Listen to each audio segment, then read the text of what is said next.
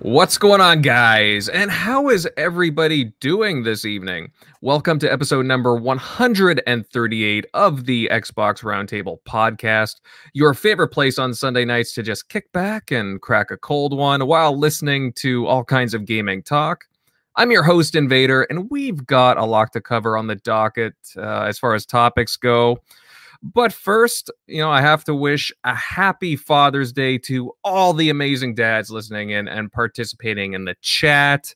I hope you've all been taking it easy today and enjoying yourselves and being treated extremely well by either your significant other or your kids, right? So I hope you're all getting pampered. Now, we have an awesome show in store for you tonight, but first, let me introduce everybody on the panel. Tonight, we're joined by a really cool voice in the gaming community. Let me bring up my pal here, Dreadpool. Hey, buddy, how you been? Oh, I've been doing great. This is uh, definitely one of those honors again to uh, be on a, one of your shows and hanging out with everybody here. We live? Hello? I can hear you. Yeah. Oh yeah, I think Vader? so. Oh yeah. Everything went dead silent. I was like, did I just get kicked out?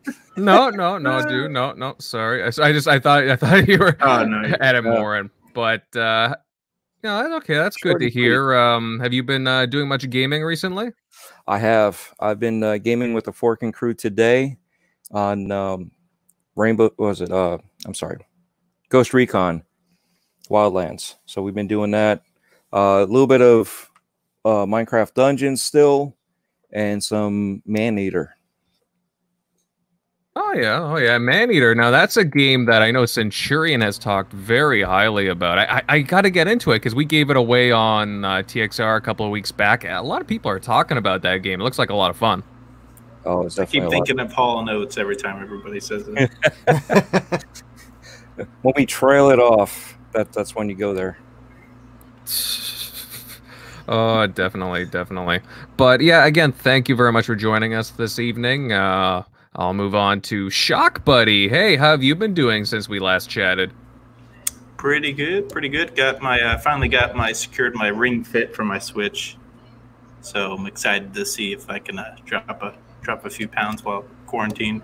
Um, um, but I started Last of Us Two, picked that one up. Uh, definitely a big step up in quality, like graphic uh, fidelity. hmm So that looks that looks insane. Um, I think they really nailed it with like just like the. Uh, it's hard to ex- hard to explain like the just the brutal uh, body language. Like when you just have Ellie smash a window and she stabs it with like her shiv, and it just it's just so violent and it's just like wow that's. It, it almost looks like kind of like someone's breaking it like in a movie, like really doing it, versus like another game you might break like a window or something and it just feels like a game. Like that feels like cinematic when she's like doing simple stuff like that. But the combat is where it's really stepped up its game. Um, really, the dodge mechanic in it is really great because you have multiple enemies coming at you from left, right. You can't really tell sometimes, so it's good to have that in there. Um, but it makes the combat really. It's uh, it's it's a there's a, definitely a learning curve, but once you get used to it, it, you, it gets to be a lot of fun.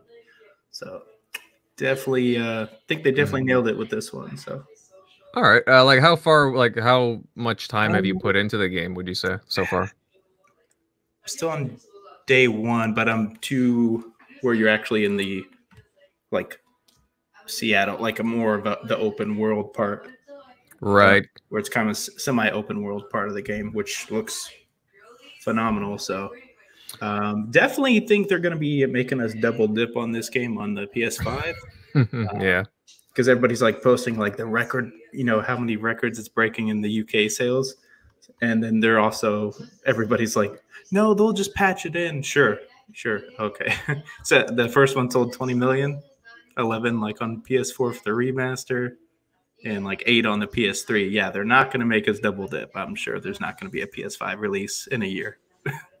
okay. I I sure hope not. oh, I'm sure there will. But whether it's free, that's the question. hmm Now it does look like like again I, I don't own the game, but I will say I have watched a lot of video of it, a lot of streams, and I mean from the detail of the game, I d- the game is very gorgeous. I like how like the general I to say atmosphere, but it definitely has a certain like just the way that everything's set up and the, just the the art of all the surroundings. Everything looks really really crisp. It looks amazing that way.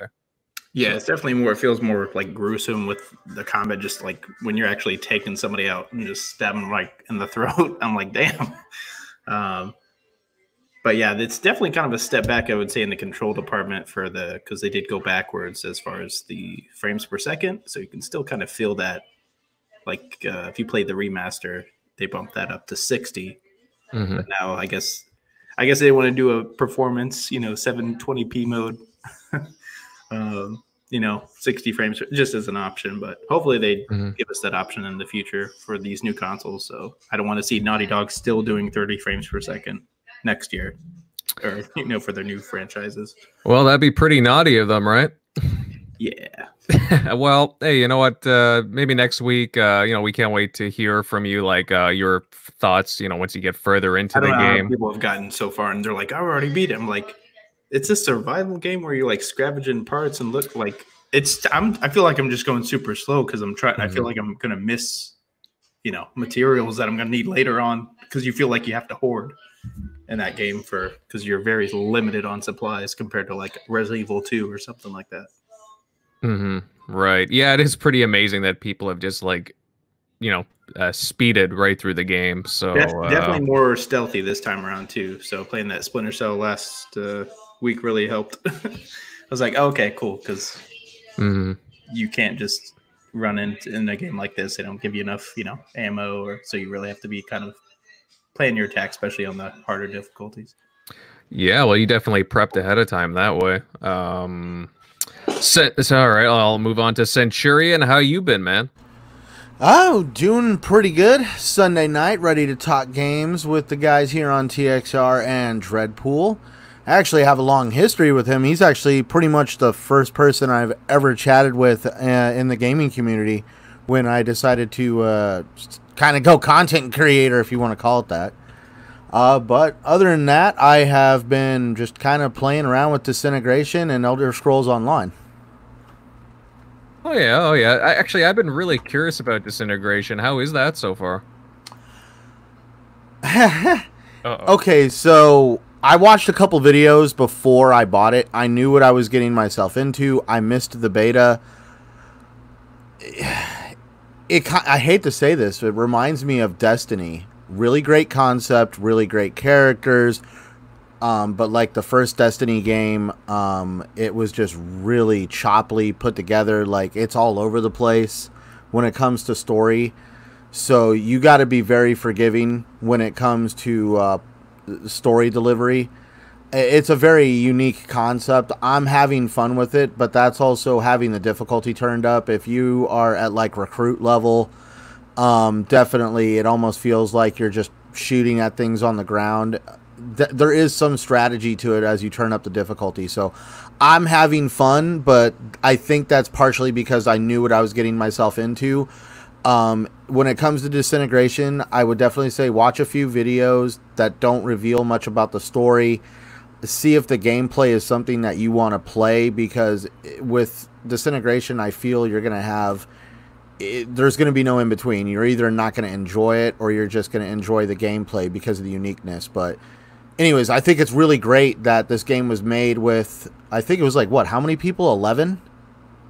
It was a pretty small team, but it was a very small team. But I mean, uh, like, there's actually some very decent quality when it comes to the cutscenes and the concept of the story. Like, I really feel like that there's something that could be with this franchise if somebody was to really throw a lot of money at it.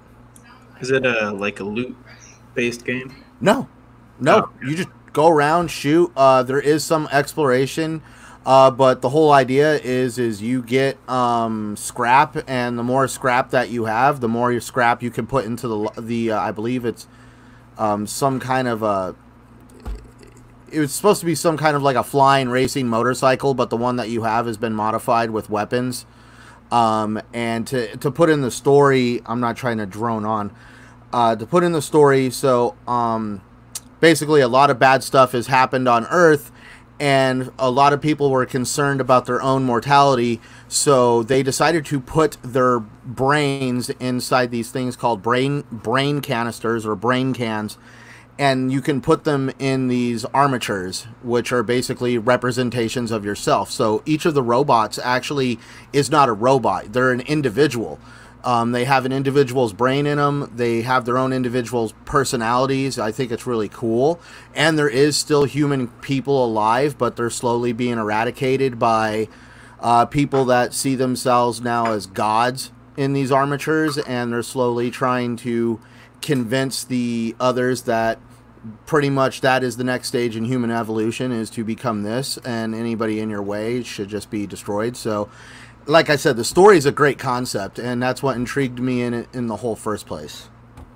Mm-hmm. Yeah, it, it, always intrigued me that like when it first got announced, it was like a a shooter slash RTS. You know, there was like some strategy involved from the looks of it, but you know, I have seen reviews for it, and I don't know. I, I am tempted to try it out because you know Marcus Lehto, he was uh, part of Halo right from the beginning, and you know, it does have a bit of a pedigree to it, this game, but at the same time, yeah, I, I am just I'm very curious about it overall. I might I might get it uh, in the coming weeks. Right now, I mean, I'm playing a few games at the moment. I'm trying to work through my backlog actually, but um, like to um, describe the the story issues is, well, there went a car. Um, anyways, uh, so in the very beginning of the game, you're pretty much put into this crazy situation, and it, you can kind of pick up that pretty much that some of these guys have just met for the first time and yet the whole situation and interactions are as if these guys have known each other forever so oh, yeah. that's where and that's where the like the chemistry feels off because like they're just very for basically just meeting like literally hours ago you guys act like you know each other for years and just it, it, it's stuff like that where they're trying to, I guess, make a story very quickly. Mm-hmm. Yeah. Well, I'm curious about. It. I might pick it up in a little bit. Uh, now, fellas, before we head into tonight's topics, uh, just a reminder that we are doing a giveaway for a limited edition Xbox Cyberpunk 2077 controller. And how you enter that is you go to our Twitter account and look at the pinned tweet on how to enter. There is a link down below in the description to our Twitter account. Just look for the pinned tweet and you'll find out how to enter that. It ends, uh, I believe it is June 29th. Yeah, June 29th on the Monday. So a little more than a week left there, guys. Definitely get in on it. Uh, those controllers are hard to come by, to say the least. So definitely spread the word on that. All right, guys, we are going to head into our first topic now. And Cyberpunk 2077 has been delayed again. Yes, I said that right again. And over Twitter, CD Projekt Red, the studio behind it, announced that the game is technically finished from a content perspective, but because the game is so large, the studio needs the extra time to fix bugs, do balancing, eh, yeah, basically a lot of polishing and a few other things to say the least. Now, Dreadpool, I'll head to you first since you are you are our guest, and this is a game that was originally supposed to release back in April, but it got pushed back to September and now to obviously mid-November. Because of all the delays, should we be worrying about the condition of the game, or should we trust in CD Projekt Red's uh, track record of quality? uh, excuse me. No, uh, actually, I, I kind of called this earlier. I, I said, I hope that they don't push it back. I think what they're going to do is they're pushing it back and using it as a way to clean it up. And and I applaud them for that part, but I think they're pushing it back so it releases with the Series X. I think that's the uh, probably the ideal strategy for them. You know, um, releasing it so early, like they did with the console, I think that the the the uh, One X console that they did, and the controllers had to be released earlier because they are this generation that's ending, so they need to get those out of there. Um, but for the game itself, you know, being pushed back a couple months, I, I we saw that kind of happening, and we kind of predicted that it'll get pushed back again, uh, just because that's how their you know they like to polish everything they like to go back in and i, I see this as a as a, a double oh, not a double-edged sword but a twofold thing you know it's it's good for um, for it to be pushed back for the series x because now when you show the game and, and the next generation uh, so it's going to be ps5 too right so you're mm-hmm. going to show it at its at its best okay so you're not going to see an xbox one uh, game or a PS4 game. You're going to see it when it's a PS5 or an Xbox Series X. So you're going to have that um, that quality on the console because we know on PC it's going to look great. You know, there, there's everybody's going to go, oh, but that's PC. What about the console? So that being said, I see that being a good reason, and I and I I'm okay with it. I got no problems. I'd rather wait for the game to come out than being rushed. I, I don't want them to put out a game. Um, I don't know what was that game that everybody hated. That's a fun game, Crackdown Three. You know, they they yeah. were rushed because they lost their tech that they were using. They had to redevelop it and then push for it, and they, they you know what I mean. They were already losing on that. CD Projekt Red does quality stuff, you know. So all their games have love and heart into it. So when they push mm-hmm. it out, they're gonna you're gonna get something good. I mean, did what do we complain about for Red Dead um, 2? You know what I mean? We had to sit there and nitpick. Oh, it's a slow story. Oh, it's a, but it was great. Everything else was great.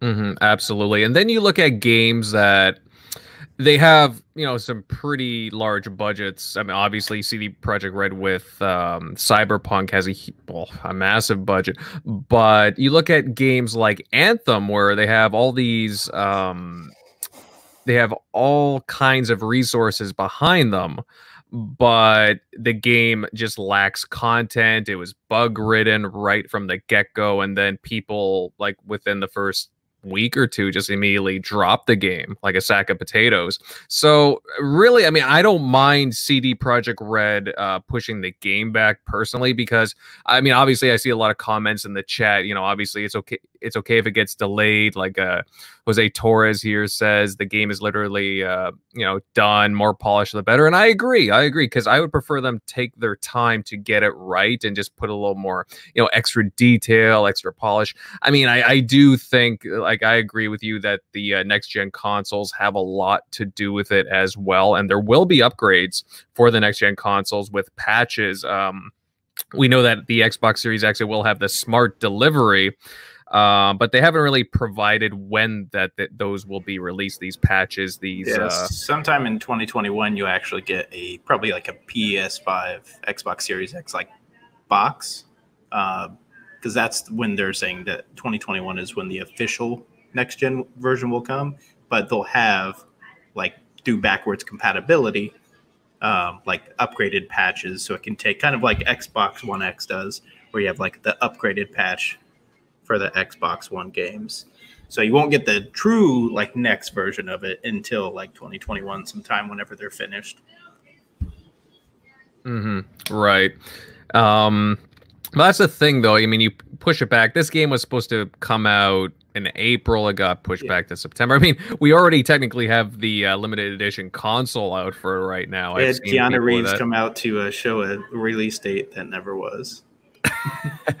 yeah, so it, it's just it's been amazing, really, the story behind this game and just the uh, the long process of it. Uh, I wish we had uh, more gameplay for it, to be honest. Uh, at this point, have you seen one of the? I think it was kind of like a chase scene where you're mm-hmm. driving and then you kind of put your car in like somewhat of an autopilot and you're kind of hanging out the window and as you're driving through the city which looks phenomenal from, mm-hmm. from the sc- scenes i've seen Oh no, it does. It looks absolutely massive, and just the kind of gangs that you interact with, and uh, customization. Like uh, I could go into a whole slew of uh, different things on the game, but no, it does look very impressive, and you can tell by the pedigree of uh, CD Projekt Red.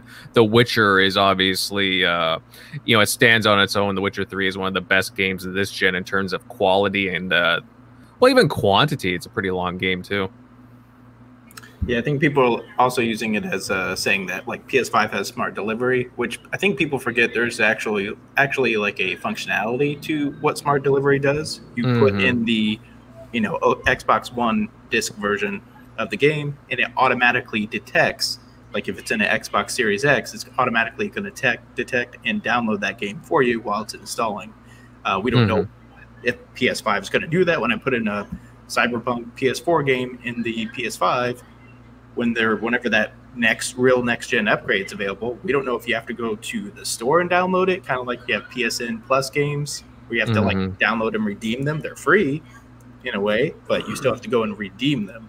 So I don't know if you're going to have to do that for, say, PS4 upgrades for the publishers that do that, whereas the ones that take advantage of smart delivery, it's actually a function that they're enabling the developers or publishers to take advantage of. So it's just automatic. You put in the disk, you don't even have to think about, oh, let me go dig in the store and find it. hmm Absolutely. I guess the thing with this getting delayed to November, though, I'm, kind of, I don't want to say I'm worried, but it's just that the game has been pushed back so much that we still don't know what games are still going to be launching alongside these uh, systems. I mean, okay, we know about the PlayStation 5. We don't know when the console's releasing exactly. Maybe in October, maybe November. Same thing with the Xbox Series X. And we don't really know what kind of games will be launching aside of besides maybe uh, Halo Infinite, obviously. But, you know, let's say Microsoft announces a couple of other like uh, big name exclusives. I, I I, just I don't want a scenario where Cyberpunk 2077 just gets lost in the shuffle. Like I, I don't think it will be, but at the same time, it's like I really hope they know what they're doing. I think the game is supposed to launch now November 16th, I believe the day was, but just somewhere in that uh, that time frame. And I I just hope that you know i- is that an ideal time for this game to launch, guys? Um, can I give you a little bit of food for thought, Mister Downer's not here, so Go for it. hey Downer, I'm gonna do this in you in uh in in spirit. So, what if theoretically, just reaching for the stars, this is like a plan B? Like we all know that Cyberpunk is not going to get buried under very many launch lineups. Like at this point, the only real launch games that we could probably name off the top of our heads for either console would be Halo Infinite or um, Spider-Man Morales.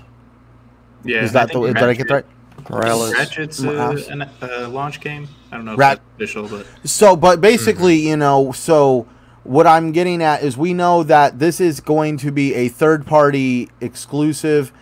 Um, the funny part is this is going to help benefit for both Microsoft and PlayStation because a lot of people are going to think that there's going to be a lot of next gen upgrades through smart delivery or any other means like what Shockley was talking about having to dig through the store and hopefully find an upgrade patch for the game.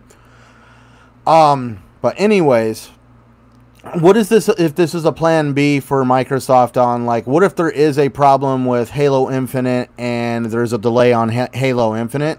They could fall back on something that they might have planned for um, Cyberpunk 2077 because they do have the marketing rights for the game. So there, there's got to be somewhat of a strategy with Microsoft in doing this because like uh, is this delay on the developer side or is this delay on the publisher side and um, the developer just happens to be helping the publisher kind of create uh, i mean kind of help coil a lot of the backlash that'd be associated with it i don't know call me crazy All right, crazy. Um, no, crazy Greek dude's actually in the chat, so he's crazy. But um, uh, you know, it, that is an interesting theory that you bring up, Centurion. Um, I would say that if Halo Infinite did get delayed or bumped back, that would be a huge loss for the Xbox Series X oh because it'd be a huge loss but that's where i'm not trying to interrupt forgive me but like let's look at it right now cyberpunk 2077 came out the day it was supposed to um the second time like bef- the, when it was delayed the first time and now um november rolls around and halo doesn't launch you're now left with nothing so i'm pretty sure microsoft is probably thinking in their head call me crazy again but I'm pretty sure Microsoft is thinking if the delay happens, would you rather have something or nothing? And I know pretty much they would rather have something. Yeah, it wouldn't be as big of a loss if it got delayed and Cyberpunk dropped day one because that's going to be a game. It's kind of like when they had Rise of the Tomb Raider, even though that's not really as Nah. big as Halo, but Mhm. like it got buried under Fallout 4. So when you have a game like that, it's if Halo came out two months later after Cyberpunk and everybody got their fill with that game, I don't think that would be a problem. And also, I think it would be a time for smart delivery to shine because Microsoft might have a way of actually creating a next gen experience with Cyberpunk 2077. And because PS4, uh, technically, Cyberpunk 2077 is going to be a PS4 game that through backwards compatibility will work on a PS5. We cannot deny that. It's not going to be a PS5 game. It is a PS4 game that will work through backwards compatibility on a PS5. And I really do think that there is probably going to be, if a delay happens on Halo Infinite, Microsoft will find probably some way to create a massive visual difference between Cyberpunk 2077 on the PS4 and, well, excuse me, the PS5 and the Series X. hmm Well, just keep in mind that I mean, with regards to was it Rise of the Tomb Raider, it was at least a true exclusive for a year. Whereas I mean, it is going to Yeah. be available on other, you know. it's going to be available. But that's where, like, what happened when everybody found out that the Red Dead Redemption 2 version of the P- like PS4 on the PS4 Pro was smeared Vaseline and it was 4K glory over on the mm. Xbox One X. And this was before it was ever on PC. I don't want to hear about what PCs can do now. We're talking day one. People were going out buying Xbox One X's to have the best graphical experience they could with Red Dead Redemption 2. And you never know, the same logic might apply with Cyberpunk 2077. But, but you did notice when it's getting released, right? November 19th? and that's where I'm actually saying that where I've actually I commented on that on the shop podcast last night. Um, the Xbox One X was, I believe, originally released on November seventh. I know they don't aim for the same day. It might just be ironic. Um, but what No. I'm getting at is most of the time they release a console in like the first week of November. And that's where I see with Halo Infinite, no matter what, then since when is the campaigns for Halo games ever gone 60 to 100 hours? Halo games have a very straightforward campaign that you can do about 20, 30, 40 hours in. So that means in about a week, week and a half period of time, a lot of the people can actually play through Halo, get into the multiplayer, have their fill with it, or whatever. And then Cyberpunk 2077 comes out and helps kind of fuel that uh, first player experience that people might be looking for after they beat Halo if they don't get into the multiplayer. See, and that's what I was getting at too. Is it's right before Thanksgiving, and it's just enough time to give everybody the uh, day one releases for those games to be able to play them. And before you you get a chance to finish them, or you do finish them, if you're you're fast enough, to, you know, if you have enough time, you can you can go right into Cyberpunk and enjoy the rest of it. You know, because the following week we said it's Thanksgiving. What are most people going to be playing? You're either going to be playing online or single player. If you're playing single player, you're probably playing Cyberpunk. Online, you're going to be on Halo. Exactly. So, and Microsoft basically has the two games that everybody's going to be pretty much talking about at the end of the year on their console. Yes, I understand there's going to be some PS4 games and stuff like that, but you can't deny just how die-hard the multiplayer fans are for Halo. Yeah, yeah, that's true. I mean, well, we still have a lot to see for Halo. They've been pretty quiet on it. So, I mean, as much as I, I, I do agree Oh, with I you, know, obviously, I know. With but- July, I know we're all assuming that Microsoft is going to continue firing on all cylinders, but you never know. hmm Yeah, that's true. Well, again, it's interesting with this whole delay here for Cyberpunk. I know a lot of people in the chat. I know a few guys there were really looking forward to uh, playing Cyberpunk in September.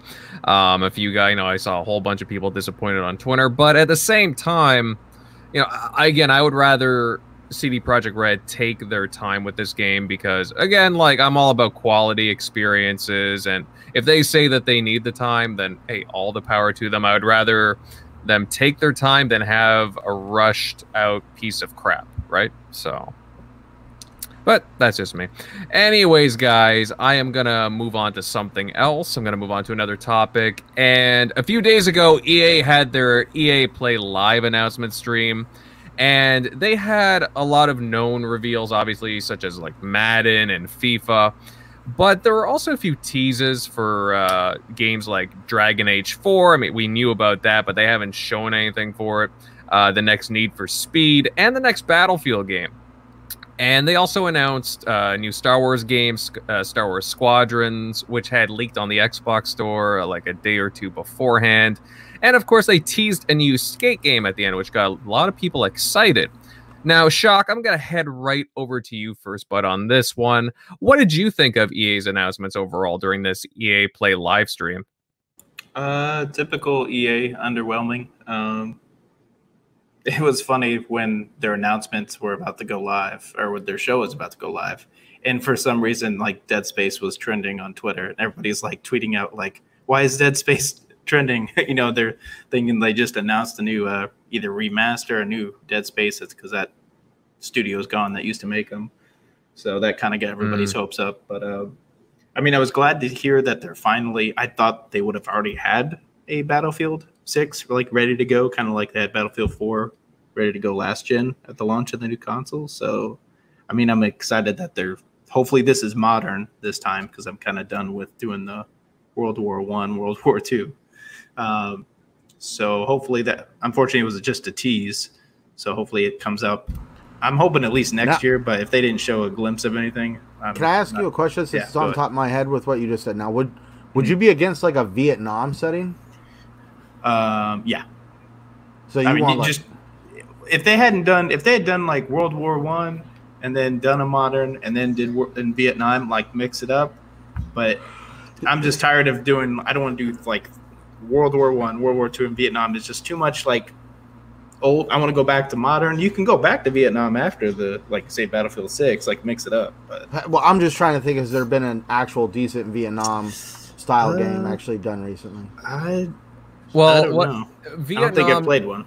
There was was in Battlefield uh, Bad Company 2. They had an expansion for the multiplayer that was um or was Black Ops one of the Black Ops games like in a Vietnam See, setting? I, I'm just saying like I understand the modern thing. I would love modern Battlefield games. Yeah, I'm pretty yeah, sure not the future, his- just like just modern, not, just not, like.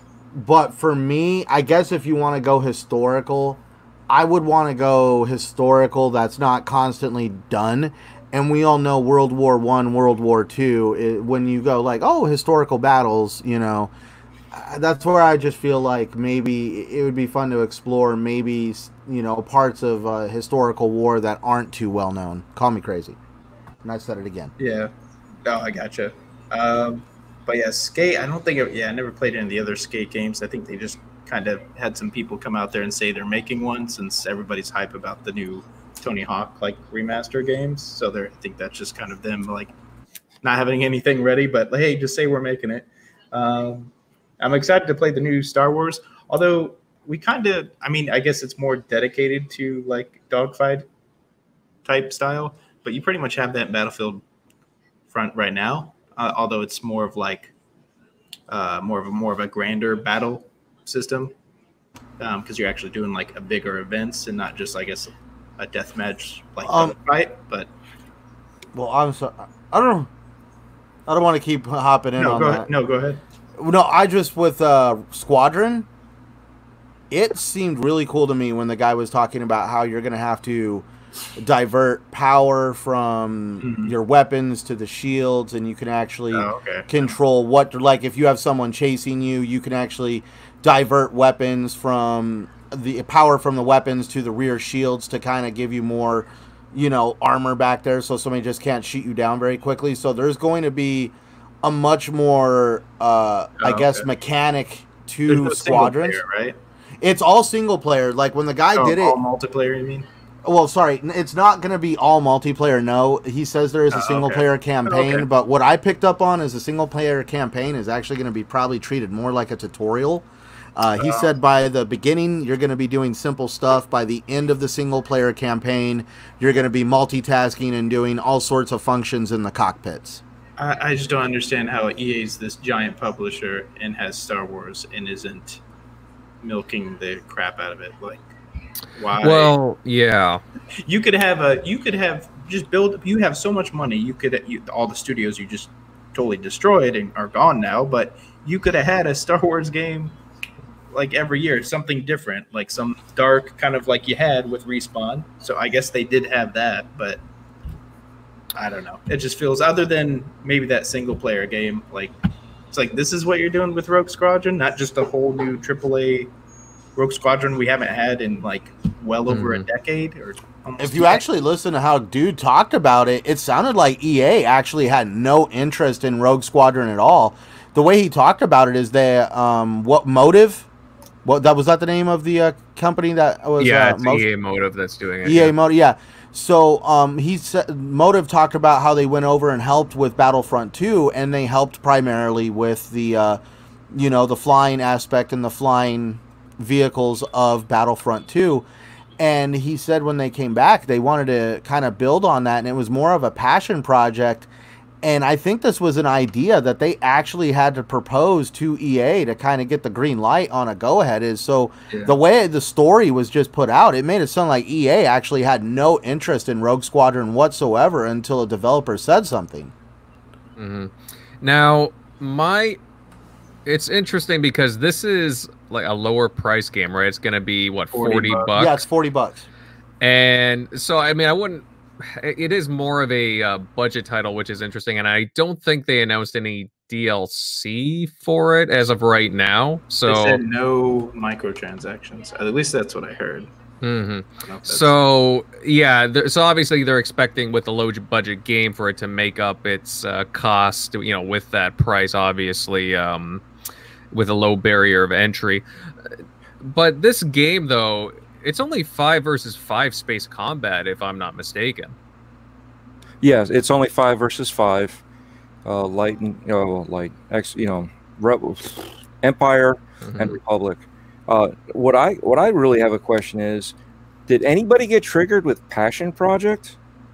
Just you know, EA saying that they had a Passion Project. I'm just curious because I thought that was a bad thing, you know. And we're actually getting Star Wars off of a Passion Project. We're getting uh, basically for the old school cats, uh, X-wing, Tie Fighter, X-wing versus Tie Fighter in Yeah, you're today's getting age. You're getting Rogue Squadron. Uh, yeah, Rogue Squadron too. Yeah, but I- I'm thinking PC back in the day when it was first going on. Oh, When okay. first started See, I doing all didn't do that. stuff. I didn't do the PC one. For me, mine was on the Nintendo 64 with Rogue Squadron. right? And this is before that. So I'm, I'm, you know, when I see this, I'm thinking at the newest, which would have been X-wing ver- versus Tie Fighter.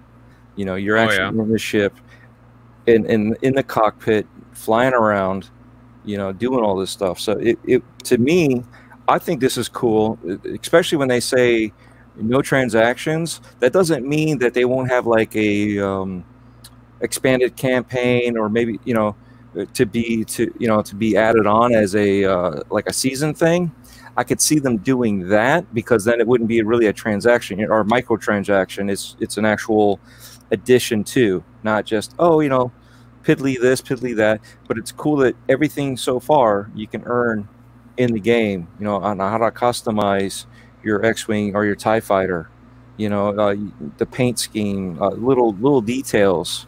So that, to me, that's pretty cool. And, and it's and it seemed like um, for me, I think you'll probably get the better experience if you're in VR.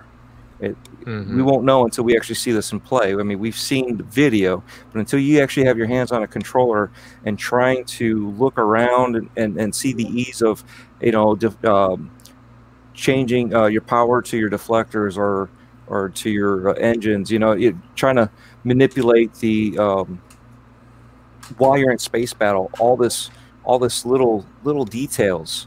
You know, yeah, i in real life, it, you know, you, you things slow down. You know what I'm saying? So when, when it's three seconds, it seems like five minutes. You know, you're able to, to think and react, and it doesn't seem like time has elapsed.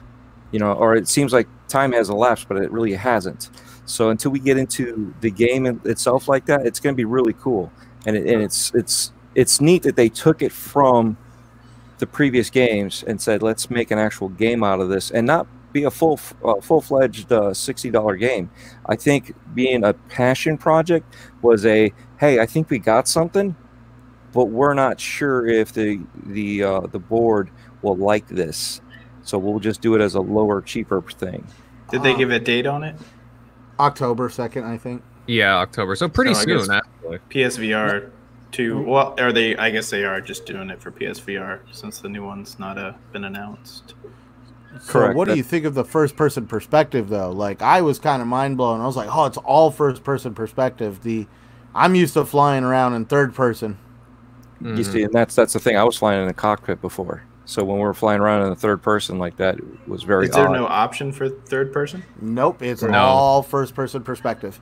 Yeah, that's Which. I Oh, which that's I weird. also think well, I think it's actually possibly maybe kind of the tech behind it because if you really think about it, when you're in third person perspective, you're rendering everything going on in that frame versus um, when you're in first person, you're only rendering what's in front of the vehicle pretty much or at least in the cockpit window, which means you're able to kind of put a little bit more detail into the functionality of the cockpit and everything else because you're not having to render something that's going off because it just happens to be in the frame. Yeah, you're missing half your space battle. Yeah.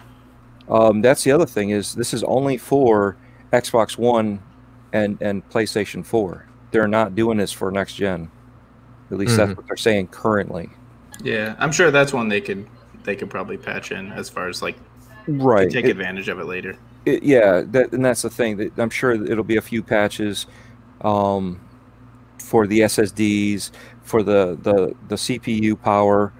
Um, I know what I just said was probably going to trigger some people, but um, you know, just the overall composition of both consoles is, is going to, you know, when the new consoles come out, they're they're going to graphically um, enhance everything. So And didn't Uh, they the- say that uh, on the PS4, like the PS4 is basically just going to play the games just as they normally would, no improvement unless they're actually like boosted, the ones that actually get the boost. that is correct. Whereas Xbox is saying it can improve it just regardless if there's a patch or not. That that is correct too. Yes. because they, they take it down to the software level where they they don't break the game, but they they if the game allows it, because there's not nothing locked down, if they can unlock it, they'll unlock it. So if you if you're doing dealing with 30 frames per second, and this the, the system can open that up, it's full throttle. There's there's no governor on it. You know, you put the pedal to the metal and you go. Um, also, if uh, now this hasn't been something that's confirmed, but also if any of the machine learning tech that has been rumored to kind of be associated with the Series X, that's just another reason that no matter what game you put into it, it's always going to be improved just because that's what the machine learning tech does. Right, that's what I'm talking about. So if it'll it'll improve your HDR, it'll put it in there. It'll it'll improve the textures. It'll there's a lot of things going on that that Xbox has has talked about, and there's a lot of things that we haven't heard from PlayStation just yet. So there's there's still information from both camps that we have not heard that we need to hear about. Yeah, no, absolutely, guys. Now, EA had an indies game section. Uh, they had they announced three games at their uh, stream. One game was it was a smaller title called Lost in Random. It kind of reminds me of a a Tim Burton style kind of an animated movie, but like in a game. I thought that was a pretty cool game uh, that got Lo- announced. Lost in randomness. Yeah, Lost in Random. I think it was. I called. got Tim Burton Nightmare Beho- Nightmare Before Christmas all the way when I saw that myself. hmm I was like, "What's this? What's this? What game is do we have here? You know that kind of a thing." I was Oh like, yeah, all the way. I, yep. Between that and Frankenweenie, yeah. yeah, no, that's another one. Um, a- a- agent. I mean, number nine. Excuse me, not agent, but number nine. Oh yes. Oh yes. Or uh, like Coraline and stuff like that. Mhm. Um, no, I thought it was a very unique game, and then they, I wasn't. I didn't think they'd actually show off a trailer for it, but then yeah, they actually had it at the end. I was like, wow, that's actually you know, it's got some nice details and the animation. I was like, damn, that you know, it looks like uh, I don't know. I was just really, I was impressed by it, and then you had a game called It Takes Two from the Hazelight, um, and that interesting, another interesting co-op game. Um, the developer behind A Way Out and uh, Brothers. You know, definitely, I'm very curious to see that they did another co-op style game, but it looked uh, pretty cool as well. Definitely a lot of um, interesting um, design choices there. And then you had a title called Rocket Arena, which to me it just kind of looked like a mix between Fortnite and Overwatch. I mean, I, actually it's supposed to be coming out soon. I think next month, if I'm not mistaken. So I don't know. To me, I wasn't as impressed. I mean, it did look kind of wacky. I don't know which uh, out of those three games, guys. Which ones did you prefer? Oh, you go first. um, the one Lost in Random was definitely uh, uh, got me interested. But when we saw the interview with the dev on the other one, what was that called? Uh, it Takes Two, right? Is that that one? Yeah, with uh, Josef uh, Fares, you know, the guy Yeah, who was like, yeah, fuck the one. Oscars. That's the one. Yep, that one there. After watching his interview or his his little review or or whatever his spiel, basically, that more so got me interested in anything else. You know, just just the way he was talking about changing the industry. You know, he's got the background from both sides of it. You know, not- he's got his feet in gaming, he's got his feet in the movie, and he's trying to change the way that we make games. You know, so I that I commend him. You know, so that's what gets me going. Is you know we, we don't need. You know, how many times have we talked about all these sequels? You know what I mean? What does Mario Mhm. do? They changed the way Mario is. That's why Mario's got so many sequels. No one complains about another Mario game. You know, you're like, oh, Forza 7. Oh, Halo, whatever. Oh, you know what I mean? Uh, you know, it, it, Gran Turismo. You know what I mean? You, you got all these numbers that you're you're counting up, but you want new IPs, right? Well, this guy's creating new IPs every Mhm. single time. He's changing up the format for everybody you know and it's cool that it's not just okay well we'll go with cel shading this time he's trying to mix it up even more so with the heart of the game so when you're playing you you're changing how you feel when you're playing you know what i mean It- it's not just a game that, that it's a tearjerker or brings in the you know certain emotions just everything collectively and that's what i like about it that that's why i want to um, definitely keep my eye on that one Oh yeah, definitely. And that's the thing too. We're coming on, off of a generation that, you know, even remasters, right? You see a lot of game remasters. Some of them aren't really that impressive. And then you see a developer here that, you know, he actually tries to do something different. So, and I can, I can definitely commend that. I, I that's what makes me take a look into uh, the studio's games even more because they're trying to do something a little more unique and take risks, right? As opposed to uh, doing the same old. Yeah, So- well, that's that's the thing. Look, look at Psychonauts when it first came out. Yeah, it had that cartooniness or or you know uh, animatronic or not animatronic uh, claymation style uh, look to it, but it was you know different. But it, it it totally flipped everything different on its head.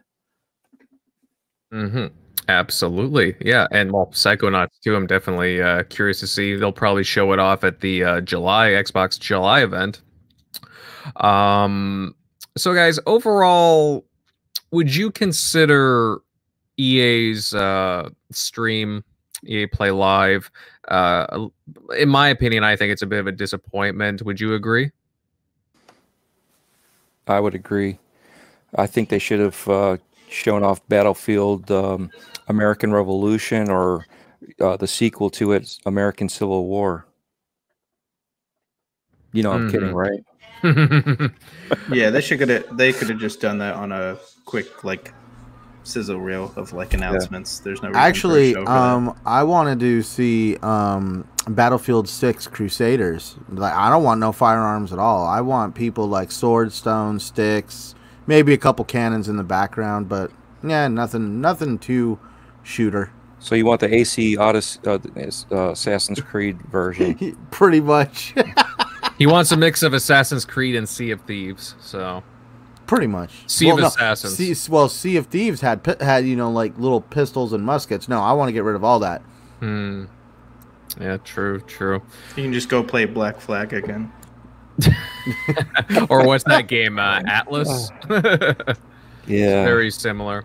Did But- they ever release that pirate game that Ubisoft? Uh, Skulls and Bones. Skull, Skull Yeah. and Bone? No. No, they haven't. They, they couldn't be pushing it back. I think they realized that they screwed up when Sea of Thieves uh, actually started doing something. Yeah. Well, U- Ubisoft pulled back a lot of their uh, IP. So Pour, pour one out for uh, Beyond Good and Evil too. That game's never happening. Oh man, like I As soon as I saw that game, I was like, this game's never coming out. yeah, it's like I I don't trust Ubisoft when it comes to uh, Beyond Good and Evil. I mean, Maybe next gen. That looked like that looked like a next gen game. Like what they're trying to achieve. That I feel like the SSD is what mhm. if they're going to be going as they were going really like quick. Or from what I re- recall, they were yeah. It was a huge amount of area too. I was like, Hmm. wait, this is coming supposedly rumored for the Switch as well. I was like, as, as alive as I the don't city was and as vast as it was, yeah, it That's might like this actually game be isn't PS6. real. yeah, this is definitely. a movie. Well, the world was huge, yeah, and it had so much detail to it. That's why I was thinking. I was like, no, this this is definitely going to be a next gen title. And really, I'm very skeptical of Ubisoft, like I was saying, just because remember the whole Watch Dogs, the original game fiasco back in like what 2012, 2013. Like, I don't know. I just don't trust them with their uh, presentation of games. I'm like, no, that game's going to get downgraded, and it might get pushed back to next gen. So keep an eye on it. Actually, Wait, Ubisoft. Ubisoft. Uh, do they have? Uh, they must have their own event coming up soon, right? Uh, I think they're Yeah, staying pretty low, in my opinion. They must Yeah. have something coming up. I actually, well, I mean, you they got Assassin's Creed. I'm sure there'll be Mhm. some actual gameplay, possibly at a later Microsoft event. I think not, they're trying to ride the July. Assassin's Creed wave Hmm. purely because, um, like this was on Game Rant. Um, Watch Dogs Legion is becoming its own worst enemy. Um, I mean, like, pretty much outside of Assassin's Creed, almost everything was like delayed and all this other stuff, and um, mhm. it's definitely making uh, Ubisoft look bad. Like, where's the Splinter Cell? Like, what? like, Yeah. I thought for sure when they announced all those games getting released backwards compatibility, it was coming, but nope. It's like you know that game from just the buzz, and everybody keep talking about it. Like, all you'd have to do is hear the sound of his goggles turning on, and people would go nuts. That that just wins the E3 space. Well, maybe not, but at least it'd be a, probably one of the biggest announcements. Say, had there been like an E3, you know, new Mhm. Splinter Cell that and bring Michael Ironside back. That would just hearing his voice or something. Well, Sick.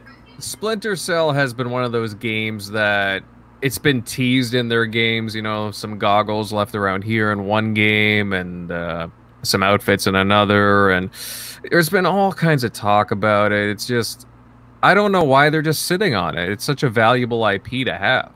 So, It's it's basically from the last couple of games that they released mhm. didn't do as well, and right now it's got a bad stigma on those devs. None of those devs want to touch it because they know that the the hype is going to be overwhelmingly. So no matter what they do, they they feel like they're going to lose, Well, and they don't want to do that. They don't want to be associated with a losing. uh, Just you go know, back to square one. up. Like that was the problem with because you had Conviction. It was in development hell. They had to. They totally scrapped it halfway and did something different. Blacklist didn't have uh, Michael Ironside, so and it came out late in the gen, so I think people just kind of forgot about it. Um, and then Double Agent wasn't. That's kind of the tipping point where it kind of fell off because Yeah, the next gen versions were all like in the daytime, whereas the PS2 and Xbox version were at night. Which I don't know why. Yeah. See, and that was the thing when, when uh, they didn't have Michael Ironside there. Nobody said nothing, but he was going through. Uh, he, he was dealing with cancer at that time, but nobody said nothing. So everybody was just bashing on the game because once they realized it wasn't Michael, they were they were like, "Oh, this game sucks," and they were just basing it off of the character. Yeah, You know, I heard the game was pretty good. Or at least I haven't played it yet. It wasn't that bad. Mm. Haven't Can't say I haven't played agent. it. Last Splinter Cell game I played was Conviction. I didn't end up playing Blacklist, but uh, yeah, I'd heard that it like it was okay, but again, like uh, Splinter Cell had kind of fallen from grace apparently. So I don't know. I just it would be nice for it to return to its former glory. I remember back on like the OG Xbox days, that was one of the games to have. I missed that I never played Spies vs. Mercs. See, and that would be the game to bring back. It's on the OG Xbox. It's two generations ago. Remaster the original game, give us some tweaks so it, it throws us off from the original story for those that have played, so that way we get some maybe some more information and do the stuff that we couldn't do before, and we have the tech to do now. They could totally just do a remaster of the f- first trilogy and put Spies vs. Mercs in there, kind of revamped. There you go. I'd And rather that- That would Yeah. do some. That would do hotcakes, and then that that would kind of test the waters. Okay, do people actually want to us to put in the you know work and to develop a whole new game and new story? Mm-hmm. okay. But that'd be a good package, and that's why I did like I did like Watch Dogs because it did give you kind of that Spies versus Mercs feel, where you could enter somebody else's game and you're like hiding, like if you ever played any of the multiplayer in Watch Dogs, where you'd be in somebody's game sneaking around doing hacking, and you would have to make sure that you basically look like an NPC to them, like you'd have to walk and kind of blend into the crowd, which I thought was really cool, but. Is that why I kept on dying? Yeah, probably. It, it's funny because you could always tell if somebody was in your game because you couldn't pause the game when someone entered your game because it had to keep staying live. So it was like, wait, I can't press start right now. Oh, someone's entered my game, and then I'd be looking around, and you just see a car like backing up like out of nowhere, and you're just like, oh, there he is, and just snipe him. Oh man. Uh let's see. We got all kinds of people in the chat. We got Delilah HD. Hey Delilah, I hope you're doing well. We got Predator H2O. Thanks for stopping by, brother. One Away Dragons TV. Oh hey bud, thanks for joining us. UK Dazarus. Oh man, dude. Hope you're doing well over there. Uh do you ever sleep? Holy moly, it's pretty late over there. Crazy Greek dude. Oh man, we got so many people that joined us in the chat. Uh, Mr. Kima's here. NLG. We have Mike here. Alex Basha, Crooks, Valorian. Thanks everybody for stopping by. Patman Jones. Love the energy in the chat tonight. Fellas, we will move on to our next topic. And it looks like Microsoft is going to be upgrading their xCloud servers to the Xbox Series X in 2021. Now, according to The Verge's Tom Warren, sources familiar with Microsoft plans say that they've already begun to upgrade their servers and that Microsoft is also experimenting with dedicated uh servers server blades for the PC for streaming PC games over to xCloud. Now, Centurion, I'm going to head to you first on this specific topic. How much of an improvement will this uh, will this make to Project xCloud? um, massive. Um, according to the article, it said it would be able to because right now they're running on uh, Xbox One S blades, going to Series X. They would be able to do uh, basically Series X um, style computations times four. So it'd be like having one one Series X blade is basically four uh, Xbox One S blades. So it you kind of basically you're quadrupling your processing. Uh, also, the nice part is, in my opinion, with using Series X hardware, uh, what me and Dreadpool were talking about earlier was machine learning. Um, well, machine learning actually pulls um, a lot of its learning capabilities from the cloud, and it gets powered by the cloud. And so, therefore, by making your cloud infrastructure that much stronger, you're just making the machine learning capabilities that Microsoft will have access to that much better. So it's like a win-win for Microsoft to put this technology into those servers, and it's going to do nothing but um, kind of benefit us as consumers, unless because you know we had kind of went back and forth. I think it's ironic that um, I kind of gave you a little like a, an article that was like the other half to what you showed me, um, showing how Microsoft and Apple are starting to butt, butt heads over um, their ideas of what it comes to consumer practices. Like you, did you read the article that I sent? Oh yeah, absolutely. You're talking about Apple, right? Yeah, like Apple deciding to um, see, like everybody's here gonna be like, let Apple do what they want to do. It's Apple. Well, check it out. Um, when you create um, a system of a monopoly, um, that is the Apple Store. Um, it kind of rings or echoes what Microsoft actually went through. It's actually mentioned in the article um, t- over 20 years ago, where Microsoft used to be, um, you know, the software to have, and they were worldwide. And it was all packaged with Internet Explorer, and that was the only option you were allowed to use. And they kind of got in trouble and were found guilty of antitrust practices and monopoly because they were forcing consumers to basically buy a product. There was no competition, and all the competition that was on there was being taxed to death. Basically, Microsoft got in trouble for it. And now Apple's doing the same thing. Any app on the store has 30% behind it it like basically you're getting to a whole different territory. But if you read the articles, um, it's quite interesting on the difference right now between xCloud on the PC, xCloud on Android is night and day compared to um, the iOS version of xCloud. And sadly, it seems like uh, Apple is becoming very, very um, dictatorship on that system, which is why Microsoft is got their hands tied right now when it comes to the xCloud capabilities on iOS. Sorry, that's a lot. I know. I was if you read into it, it's like a big it's a big pile of crap right now what's going on with that situation. Mm-hmm, absolutely. Well, again, it could just be the fact that, you know, Apple's playing a little bit of hardball and you know doesn't want uh, one of their biggest competitors using you know their app store to. I'm still confused what the issue is. Well, the issue is so when you have a set of rules and regulations, you cannot um, pick and choose who are held accountable because that becomes discrimination. Um, there, they actually do make amendments in their rules for corporations that can, like, uh, they've amended their rules for Amazon uh, because um, Apple wants 30% of any app that's on that store. They want 30%. And what the company that really started this was a an email app called Hey, where you would go online yep. and sign up for this uh, app for this feature, and you would pay hundred dollars a year online.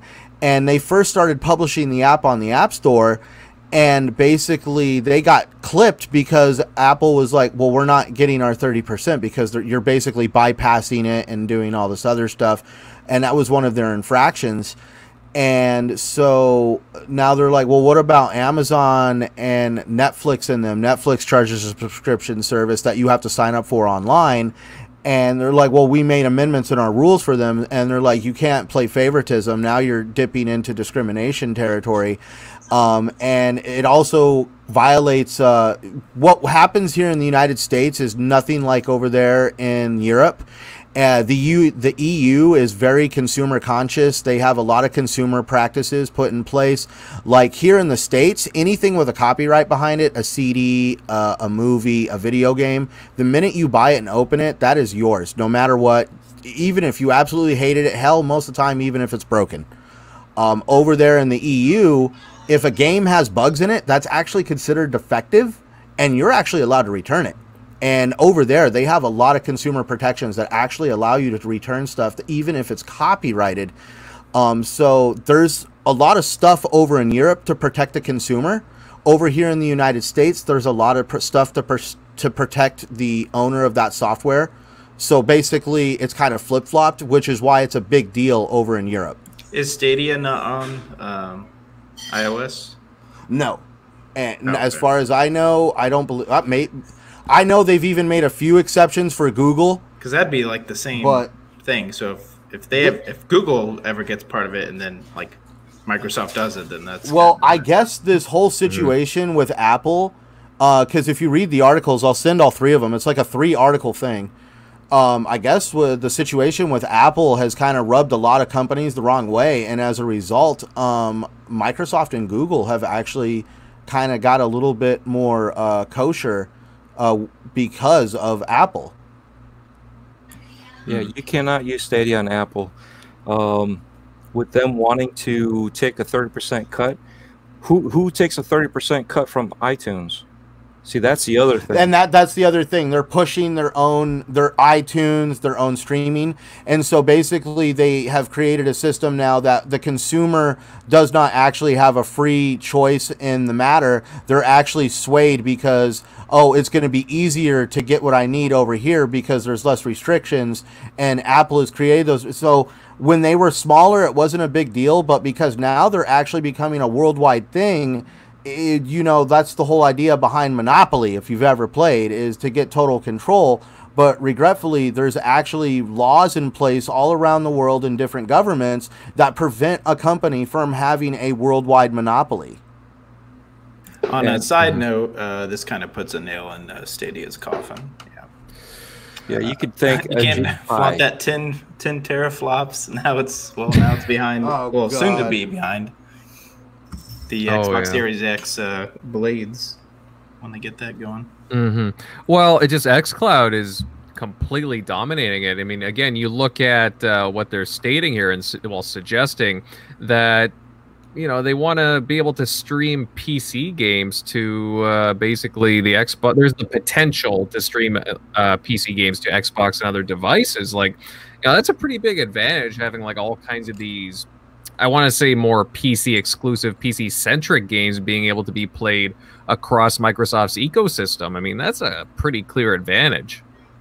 Now, if Microsoft somehow allows you to kind of like they're saying you can play the games through XCloud on your phone, like once you once it releases. Like I'm assuming all of your library is going to be streamable. I'm not sure if that's true, but if that can go to your PC, not just like through using Game Pass, but Mhm. that can Now- go to your PC, that would just destroy. I'm not trying to keep Stadia. that bandwagon going, but I think it's actually funny you mentioned your library. So that is why xCloud does not work properly on uh, iOS right now because of the library. Um, basically, a way the rules are kind of written is Apple would want 30% for every game in your library. Ooh. It basically be-? They're not because not- because the game because the games were purchased outside of the app. but So that's in them. huh? Well, I mean, like some of them you don't like for Game Pass. Well, if they're going with their But Game that's Pass, the other people are probably problem. That's that the other problem. You're getting into the Game Pass subscription uh, online outside of their, so they're not getting the thirty percent out of the Game Pass subscription. They're not getting the thirty percent out of the games that you can buy through XCloud if it ever makes it to where you can buy games off the store and, and stream them. Uh, that's the thing. It was like basically they want 30% here, 30% there, 30%, 30%, 30%. And it's just like, um, what about all the stuff you guys are basically you're just making it to where people aren't going to want to use our systems. You're making it to use their systems. And uh, Microsoft and a bunch of companies are, I they've, they, I guess, uh, like they've actually really investigated. Um, they've got two open investigations right now in Europe for antitrust violations. See, that's also why the uh, iOS version of xCloud is not. It only has a couple games, and it hasn't progressed Mhm. because they can't do anything with it. Uh, it if unless you buy it through their store, you don't have access to that game. So if you buy it through their store, they're getting that thirty percent. Microsoft's get or Xbox is getting the other um, seventy percent, but the rest of your library because you didn't buy it there, you can't play it. So that's that's that slippery slope. Like I said, you can uh, thank Ajit Pai, our chairman of the Federal Communications Commission in America. He's the one that got rid of uh, a lot of the stuff that we need. Oh yeah, he was the one that was trying to take down like net neutrality, right? Yeah, he took down net neutrality. He went on Facebook and created a video, or not Facebook, I'm sorry, uh, YouTube, made a video using somebody else's song and got copyright strike right away. Bam. It's like, hmm, Hmm. Yeah, it's how smart is he and how did he end up in that position? yeah, no, that's true. But you know, guys, the whole again. even Sorry, I wasn't trying to beat on Apple there. Sorry. Oh no, but it's just it's interesting with the whole uh, process that Project X Cloud is going through right now, and just kind of the hurdles that they have to go over in order to, you know reach as many people as they want. You know you think about how many people use ios use iphones ipads etc and of course they want to you know they want to expand into that uh, that base right? Because you know phil and xbox game studios talks about reaching what a billion uh, oh yeah people so how else are they going to do that you know they need well you know they, they do definitely need to hit that ios uh, market uh, to achieve that and I don't know, Apple's just not playing nice. They're playing hardball with that, unfortunately. And I'll be honest, they're not really a great uh, company to deal with overall when it comes to being nice. So, uh, but it, either way, guys, it is going to be interesting in the next couple of months to see uh, where Project X Cloud, you know, uh, how it rolls out officially and uh, into the next year. And it just, you know, it's exciting. It's, it's exciting to hear all this stuff. But guys, I'm going to move on to some other news. And it appears that Sony will not be adopting a unified upgrade program for the uh, PlayStation 4 games moving over to the PlayStation 5. A Japanese website called GameSpark had contacted uh, Sony Japan to clarify whether players can expect a similar upgrade uh, to the PS5 from PlayStation 4. And according to provided translations, Sony is leaving it up to the publishers on how to approach the cross gen upgrades, meaning there's no real unified system there in place, and there's no real rules or regulations to follow for that. So I'll leave this open to whoever on the panel wants to chime in first. Does this leave Xbox with a huge advantage uh, going forward into next gen consoles. Wow. All right. I guess I'll hop in on that one. Go for it. Okay. So now you're asking is smart delivery an advantage for Microsoft? That's correct. Okay, so yes, and that is purely because um, we're gonna take a look at the major thing, um, backwards compatibility people can sit there and say what you want, but it really does make a difference when you can take a game from a three. We'll use Red Dead Redemption. You take that game, put it in a 360. You can see it. Up, I mean, you see it as it was back then. You put it in an Xbox One. You're gonna see um, what well an Xbox One S. You'll see the enhancements from it being there. Um, then you put it in an X, you'll see those enhancements, and so on with the Series X because the Series X is also going to upscale stuff. It's going to make your older games play better, look better. That's going to be an awesome thing, especially if you're a retro gamer and enjoy playing older titles. I happen to enjoy playing some of the older stuff, and I've also missed out on some of these older titles growing up, so it's a great chance to play them. Um, but also, it means that on the PlayStation side, um, pretty much, even though you're going to have backwards compatibility with a PS5, when you put one of these PS4 games in, it's pretty much going to be what it was on the PS4 Pro purely because you like there's no software there for it to update or download. That's the whole idea behind um, this smart delivery is it knows what console the game is being played on and it's actually able to download patches and software based on what it's being played on. So with PlayStation not having that, pretty much you're going to see little to no improvement when it comes to your older titles. Is anybody kind of hearing me on that? I'm hearing you. Uh, I took it as a little bit different approach. That it's actually you're still going to have your um, your titles as an Xbox One title, but the smart delivery is going to say um, when you have a Series X and it's a game specifically built for Series X that you're going to get the Series X version versus the one version. Can you guys hear my air conditioner? I am so sorry to interrupt. yeah, a, li- a, little bit, a little bit. It's, it's not so, too bad. Um, so that's that's the way I'm seeing it, but that's yet again that's where we're asking for a little bit better clarification from Xbox. You know, it how is it literally? I mean, I know it's a uh, it's a packet delivery system, but when it when it says okay, I I have let's say Halo, all right, so we have mm-hmm. Halo Infinite coming out. I have an Xbox One. I'm getting the Xbox One version. I have a Series X. I'm getting the Series X version. They never clarified how smart delivery works with an Xbox One game that is not a Series One game. So with that with that being left out, um, the way I believe it to be is if you have an Xbox One game, like like you said, Red Dead Two, is going to be a one game across the board. You're going to get the highest fidelity. You're still going to get the um, Xbox One X version because it's going to be able to handle it. But I don't think there is a Series X version, so you you're not going to get that version. Yeah, I think Smart So- Delivery is just referring to if there is a next gen version, it knows to give you It knows the which highest version. right. It, it gives you the highest version it can give you um, because of where you're at. I don't think it's not going to give you anything better. That's where the AI portion that we talked about earlier Yeah. will will open up the the graphics, the HDR, the the frames per second. It'll open up all that. So yeah, not only is Sony, we don't know if they have a system like that, so there might just be an inconvenience where you have to go to their store. Um, but they haven't announced that they're going to do anything like that, which a lot of people are saying, well, there's no all the PS5 exclusives, you know, are they're not going to be on PS4.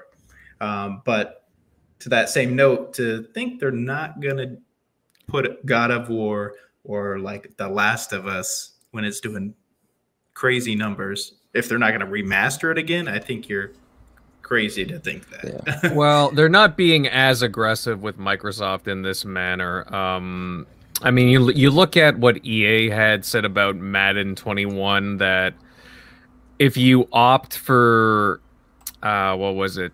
If you want to be able to have the upgraded PS5 version for that game, uh, you'll have to yeah redeem it or you have to you'll have to buy it as late as like Mhm. december and then you have to upgrade to the next gen version they've extended it now to like june but Yes, I like- think that's the difference. It's not doing smart delivery. So that one you have to actually upgrade. Mhm. I probably in the E- Xbox and PS5 in the store.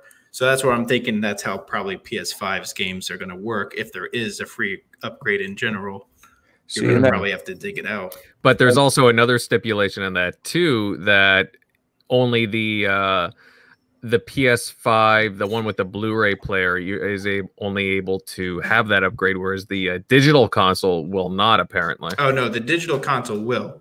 You have to have a digital copy though.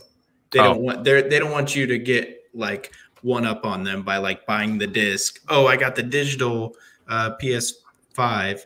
Cool, gave me a digital free digital copy, and then you go sell your Mhm. copy. Although by June of next year, it'd be worth 10, you know five bucks. So it's mad. It'd be worth pennies. You'd be lucky to get five dollars.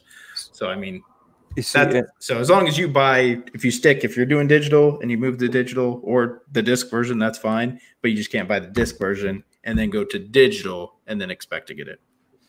Right. You see, and that's that's the other thing is I think it's a it's a marketing label that Microsoft Mhm. is using, and it's a marketing tactic. You know, we have this said thing. You know, like do you have power windows or do you have uh, let's say uh, cruise control or do you have an advanced cruise control?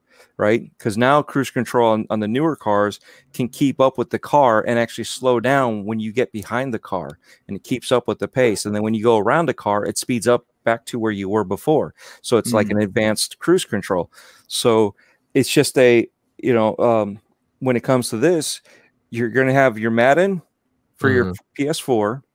And then when it comes down to the PS5, you're going to have to download the PS5 version yourself. You're not going to have it automatically do it for you.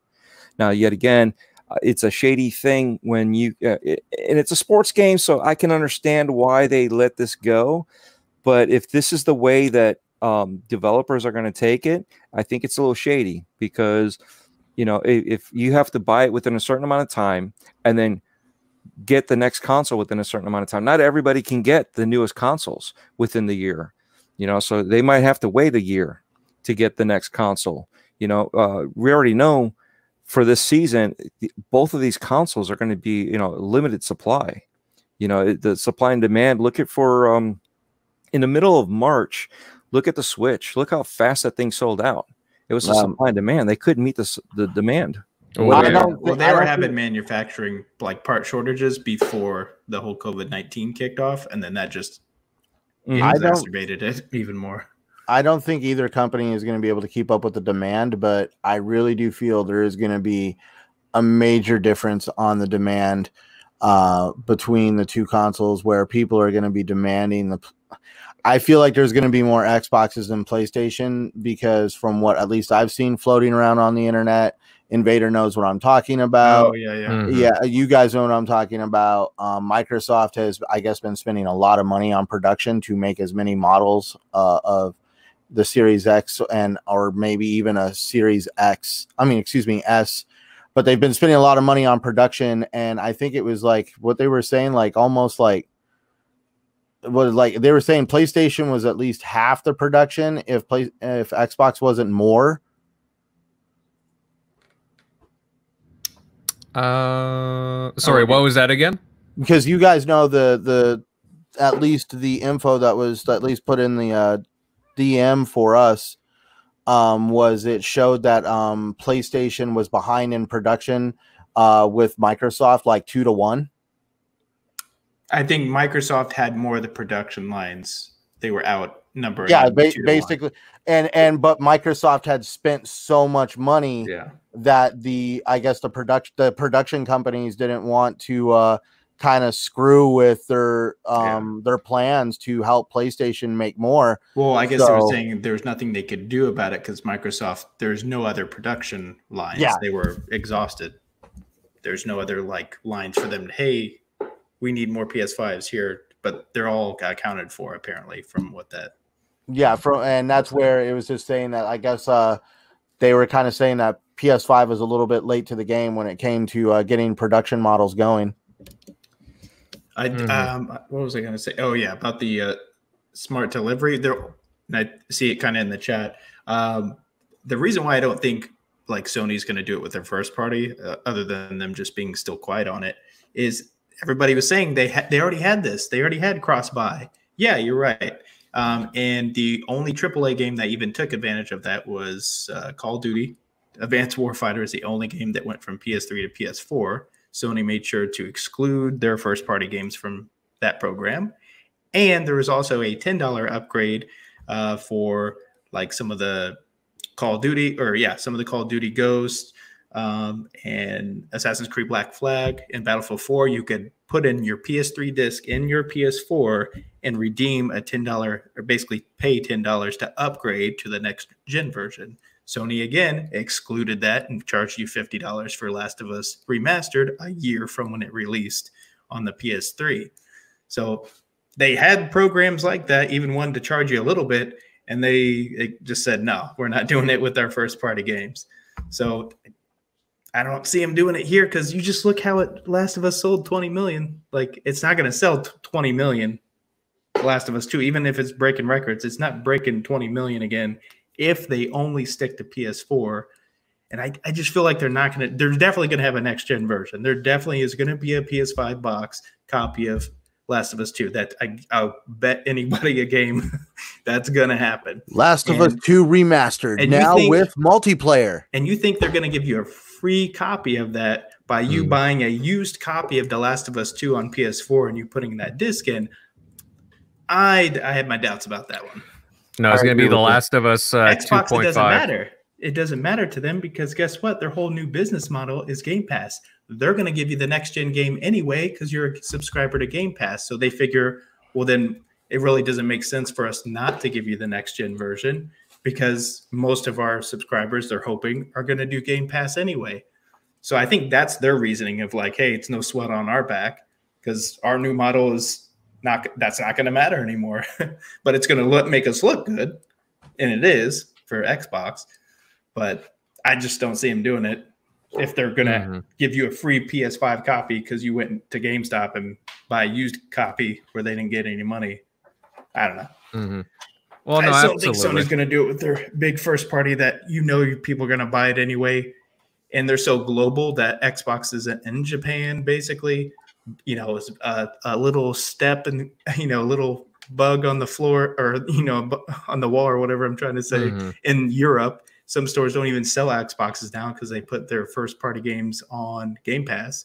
They got all, you know, pissy about, you know, that, oh, no one's, what's the reason me selling it then?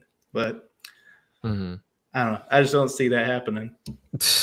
Yeah, no, no, you make some valid points there, Shock, and uh, it's interesting how both Microsoft and Sony are approaching uh, these upgrades. Whether I know Micro, like Dreadpool was saying, uh, Microsoft is obviously using smart delivery as a huge marketing push going into next gen. Sony's just being a little, well, PlayStation's being carefree with it. I would say, you know, they're not really stressing it to say the least. And I don't know. I just I think it'll be interesting uh, how the next couple of months how uh, things get talked about, especially by PlayStation. Um, but you know what, guys, we are gonna head into our final topic of the evening. And there's been a series of rumors going on about Xbox's big July event. Now, according to a rumor from the Beyond 3D forums, a poster named Eastman with a pretty decent track record of having proven inside information when it comes to Microsoft stuff, stated that Xbox Lockhart will finally be announced as the Xbox Series X, and that this console will be much smaller than the Xbox Series X and will be an all digital console. With regards to the pricing, he said that the Series S will be half the price of the Series X. The insider doesn't know the final Xbox Series X price, but he had heard that Microsoft was prepared to price the console at $400 Wow, that would be um, extremely competitive, I'd say. Now, again, guys, I will keep this final topic open to whoever wants to jump in first. Now, what do you guys think of the validity of these pricing rumors? Will Microsoft be super competitive with the console pricing? I guess I'll go. Mm-hmm. Um, they they said they're gonna they won't be beat out on price, so. From uh, like I said before, I've heard 450 was a number that they're willing to work with, and so up or down, you know, so uh, as low as 200 is going to be very shocking, but it is one way to beat them out. So it's it's it's, it's going to be a wait and see right now with the cat and mouse game that they're playing with the pricing. So would I want it to be that? Sure would there be some negative to it? Yeah because people are going to be like look it's a cheaper model. It's it's nothing. Why you know what i mean? It's it's it's it's plastic. It's cheap. Mm-hmm. you know so everybody likes to use that that cheap motto when it when a, when something's cheaper unless it's their console because then it's a good deal. So I, I see the the game is going to still be played until we find we finally get these prices out but man, if it's 400 for the Series X, oh yeah, even better. And I mean, who who can't com- who who who can honestly complain that these consoles that are leaps and bounds compared to what we went from 360 and the PS3 to the one and the PS4. I mean, this is leaps and bounds better. You know, when we went from PS2 graphics and and, and the playability and the Xbox you know the OG Xbox graphics to the following gen. It was like night and day. Holy cow! Look at this. You're looking at Call of Duty. You're like, I can't believe how detailed these graphics are. Right. Granted, nowadays we're looking at it like, uh, at least it's not blocks, you know. But then we went mm-hmm. from last gen to this gen. It really didn't seem to push the bounds up until we did the refresh on these consoles. You know, that's when they started going in and putting real quality polish on, on the games and, and getting more out of it that the that the CPUs couldn't do before. Now we're actually getting more more of a leap in, in every direction. So it's not just this, it's not just that, it's all of it is a leap. So we're, we're going to be able to see something and to get it for $400, that's mm-hmm. amazing. And apparently the S rumored to be half that price. So if that thing's 200, 200. that is going to be a steal because if that's aiming for like 1440p 60 mm-hmm. and you're getting the SSD tech, the newer CPU, the newer RAM, just not the uh, GPU basically. That's that's going to be a steal for a lot of people. Right. And and we don't know the pricing on the all digital um, PS5 so we don't know what they're going to do with that. I know people have rumored that they're going to add more memory. They're, we don't know. We really don't know. They Mhm. haven't said anything. The only thing we've we've seen what, that was said was a negative was to the Series S because it's going to have less teraflops. Okay, so what? But like you said, it's going to do 1440p. It's going to have basic, you know, and, and we have checkerboarding now that can make 1440p look like 4K. So is it that big of a deal? No, it's not really that big of a deal. It's it's the ones that want to nitpick and Mhm. tear it apart, you know. But in, in retrospect, who who's going to buy the two hundred dollar console? Just about everybody. Mhm. You know Yeah, what I it would, especially in this economy. I think that would fly off the shelves. Yeah, exactly. Um, I, I see the the Series X being more of coming out f- first launch. Whether or not the the S will come out this year is, to me is is um it's it's hard to say. I would want them to to release it for for you know before Christmas. You know, sell it out. You know, get it out there. But at the same time, you as you know as a business owner, you you kind of want your you know you have a premium product and you know it's going to be at a limited amount. You know it's going to sell out. So wouldn't you want the more money up front right away versus a little bit here and a little bit there? You know what I mean? So you you you, you want the big pie or you want to share the big pie and the little pie and still only get so much. You know, so it's like a catch 22 because if you get that little pie out there, guess what? Everybody gets a sample of that. Everybody gets into it. It's easier for everybody to to take a spoon of apple pie. You know what I mean? I think get into it. yeah, and I think one thing that'd be smart for them to make sure they get this out at the same time as the X is the whole talk is the Xbox Series X is the more powerful console. And so when people see that smaller, if we don't know the form factor yet, but if maybe it's just a little bit smaller, um, then people might think, oh, okay, that's maybe the smaller, like the smaller version of the PS5. So they're probably thinking that system's still more powerful or, you know, as powerful as the PS5, like digital edition, because they're both rumored to be digital. Um, then I think that could fly off the shelves because people are like, well, this is 200 bucks. That PS5 Mm-hmm. digital, let's say maybe 400 like that's that's going to seem like a steal to them and it even though you know that might be confusing the uh the you know some of the casual gamers thinking that it's you know more powerful See, and that's But why going back to our that could previous topic, could be a good trick but Mhm. Yeah, it would be, but that's why going back to our previous topic, why is the blades coming out in 2021? Well, wouldn't you want all your games and your consoles to be able to be sold now to show the quality? And once all that stuff Mhm. settles down, then you start doing your blades and start doing your replacements. Because why why they said that's not coming until later i don't think they're even starting on it yet but Right. Well, it's so being but even- tested, yeah. even then, I mean, it, you're talking about uh, four consoles, right? Four four Xbox One X console, or I'm sorry, Series. Uh, excuse me, Xbox One S consoles and one Series X. So that's four blades, and that's 16 game, uh, 16 separate games that they could produce out of one blade. So why would you do that when you can actually sell those four to make that profit right away and make your customers happy? That all that stuff can be down the line. So they're going to be pushing as much as they can for this holiday season, and then once the demand get, gets caught up, then they'll start doing it. So it'll probably be right before Christmas of next year when they'll have enough to be able to catch up. Mm-hmm. Definitely. Okay, Now, my AC doesn't sound like that. that was a shock sound. Well, and you know what? Let me just let me just kind of throw something in on this. One thing I like about all this is it shows the position that Microsoft and Sony are in are two totally different positions. Um, Microsoft can afford to actually break even or even take a loss when it comes to putting a console out, which is at least why I feel Microsoft can be competitive with price if they want to.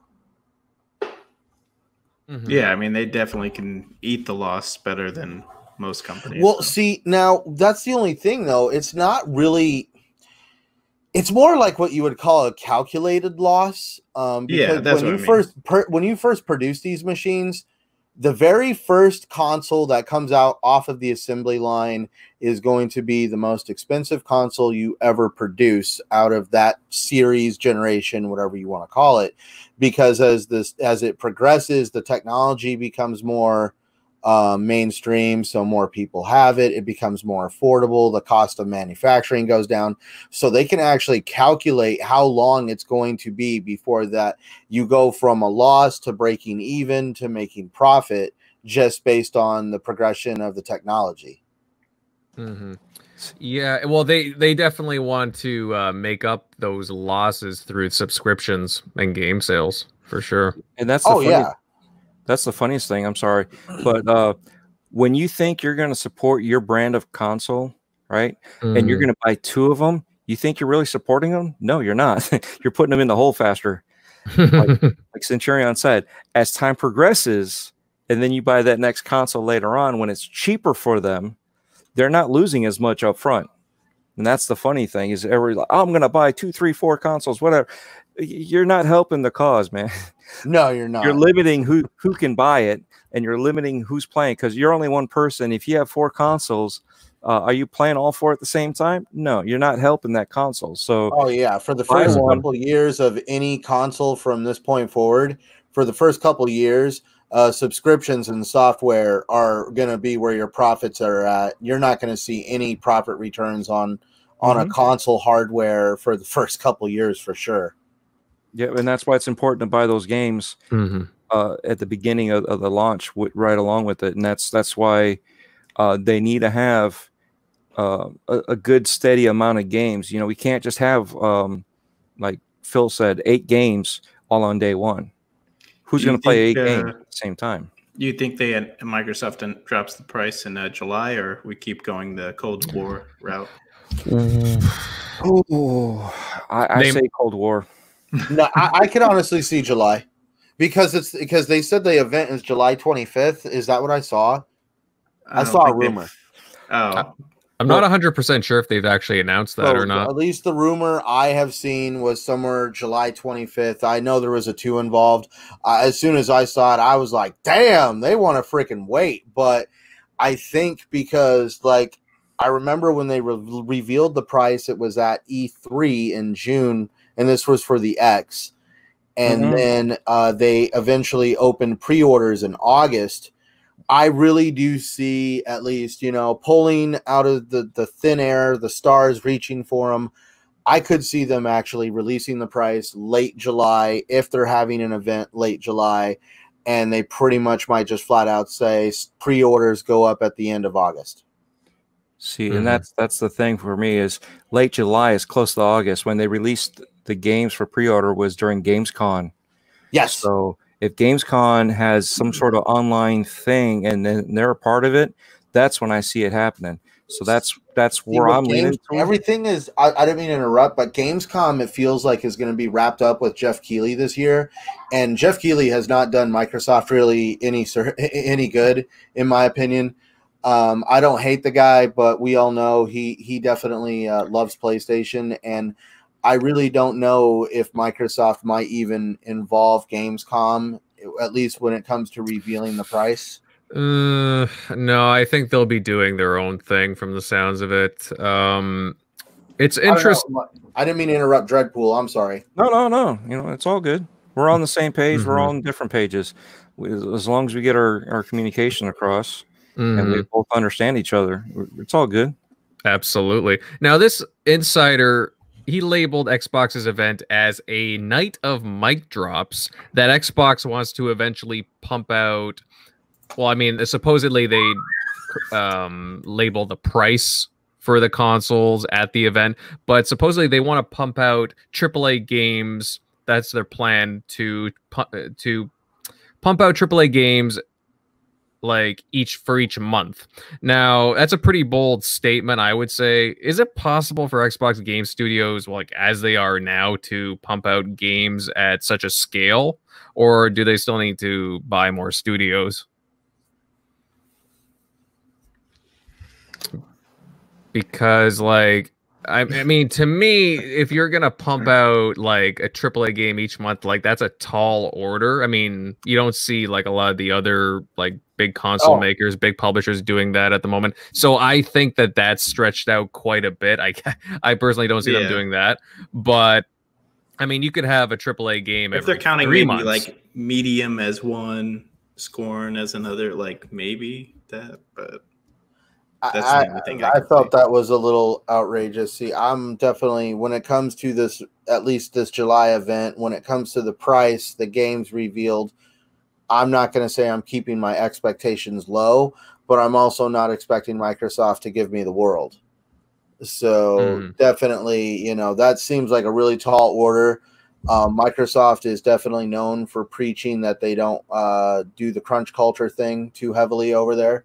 Um, so definitely, I feel like that would be a very massive tall order to put out a AAA title every month. That's Mhm. I I really see maybe not them all being AAA. I just see them putting out content every month. Well, it depends on your definition of AAA, right? So See, that, that, that's what I mean. That's where I'm, and I really hate the AAA, AA thing. I just say I see them putting out content every month, um, just like every streaming entertainment service out there. Uh, they put out content every month. Um, some of it's for you, some of it's for other people, and uh, you know, you kind of just pick and choose what you like.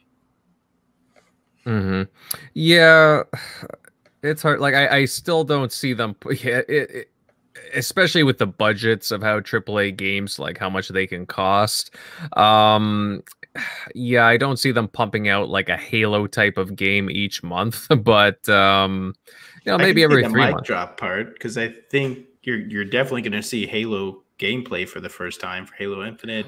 Oh, I'm sure. we're going to see whatever that open world rum, rumor being Fable that Playground's been working on that he hinted at before and they never showed. Mhm. Um, I'm sure that you're going to see something from the initiative, like at least maybe a small tidbit, whether it's a more of a trailer, maybe not so much gameplay, Mm-hmm. kind of like Horizon Zero Dawn did. Um, and then yeah, I think Obsidian, maybe Project Mara, or a little bit of the Hellblade actual Mhm. gameplay, maybe just a small. So I think you're going to have a yeah with so many studios they have now. I think they have plenty to show, Mhm. uh, Well- whether it's small or not. But Why do you think uh, PlayStation came out and had Epic reveal an engine pretty much uh, for something that was pr- pretty much revolved around PlayStation? We'll just say that. Um, you know, at this event, we're actually going to see this new game engine that was developed specifically for Halo Infinite. And um, you know, this is going to be an, a game engine that's going to probably pop up a lot in the future. And we're going Halo to, uses it though. huh? They used uh, their own slips. Yes, uh, no, but Slipspace. no, that's the engine I'm talking about. They're creating this. Oh, they created gotcha. this engine for Halo Infinite, but I am not one of these people that's going to believe that this game is going to stay exclusively for Halo. You don't spend five hundred million dollars just to keep an, an engine exclusive to one game franchise. At least if you're Microsoft. Oh, I got you. They might keep it more closer to their chest, kind of like how the Yes. Decima engine is for. Well, ev- if we notice that every publisher now has their in-house um, engine. Uh, EA with Frostbite, um, Epic. Uh, doesn't Epic own? Does Epic own Unreal, or is there their, their own Yes, standalone? yes, Yeah, they- Epic owns. Unreal. You see, that's where I'm just what I'm saying. Every publisher has their real in-house engine that they try to push. Um, and Microsoft Wow. is just getting with the times, and I'm I'm looking forward to the new tech that Microsoft is going to show with this new engine, because Phil Spencer always talks about um, how they have in-house techniques. In other words, this is stuff that is exclusive to Microsoft because it's kept in-house uh, with variable rate shading and other stuff like that. And it's going to be really interesting to see what this new um, engine is capable of. hmm And Xbox, uh, yeah, they need to show off the games for sure.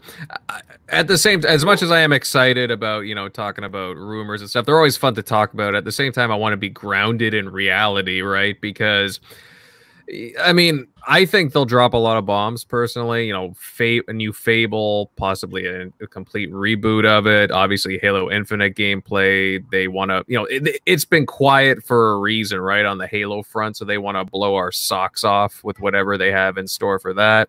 and there's going to be some new games showing off. I, I have a feeling the initiative is going to show off some type of game, whether it's per, a new Perfect Dark or something else. Who knows? But and I think you're going to see some surprises. I, I have a feeling we'll see something announced from Compulsion. They've been pr- pretty quiet as well. And just give us a new Bioshock that's not coming out from Take Two. Yeah. See, like Yeah. that could that itself. That's what I thought ha- we happy few. Although I never got to play when they finally like finished it. Um, well, that was when I the first saw that trailer. I was like, oh my god, this is this is like Bioshock. I just or it just gave us all that feeling. Mhm. Um, so I hope they can just You really know, with you know, game- the new studio. You know, a game I would like to resurface and get a date. Now that you said Bioshock, you just totally reminded me. Does anybody remember Biomutant? Yes. yes. I would love to finally get that game to finally have an actual official release date. Yeah, that was an interesting title. Um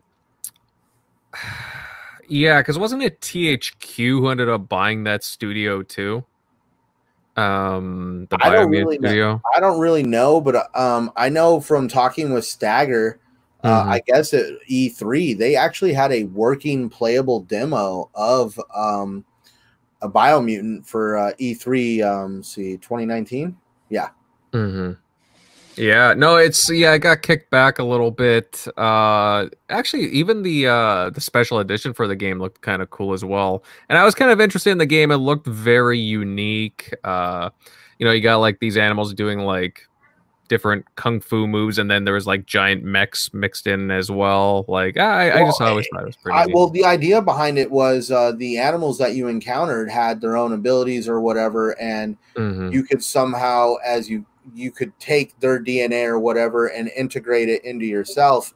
And I guess just through because the random that you could put these characters together, uh, because it's the way they did it with like the DNA thing of the game. I guess you could create some pretty custom characters that are pretty, I guess, specific to the person playing. Mm-hmm. No, absolutely. You're uh you're spot on with that Centurion, and uh like if the name itself right, there's like mutations I think that can Yeah. happen, and the, so that's uh either way. No, it looked like a pretty cool title. Um, now to piggyback off of what we've been talking about here, there is also another rumor kind of making the rounds of Xbox looking in Poland for developers, and we've talked about this on the show before, like a couple of months ago. There was rumors about Xbox looking for devs in Poland and it's been kind of hot and cold with the rumors ever since. But according to a poster on Reset Era, again, guys, take this with a, a massive, massive grain of salt. But it, it is interesting to talk about because these have c- uh, popped up before. Microsoft was trying to acquire a couple of different Polish developers, and supposedly they successfully acquired one of the biggest Polish game devs and will be announced at the July event. Now, again, we've been hearing it'll be a night of mic drops, so hey, who knows, right? But assuming this rumor is true, who you know, which Polish developer could it possibly be? And and again, I'll I'll put this out to anybody on the panel, whoever wants to pick it up first, go right ahead. Okay. Um, let's say Techland. That would be very curious, right? Because Techland, I mean, it is pretty big. They've been, well, things have been pretty rocky with them for like the past year, I would say, if not longer.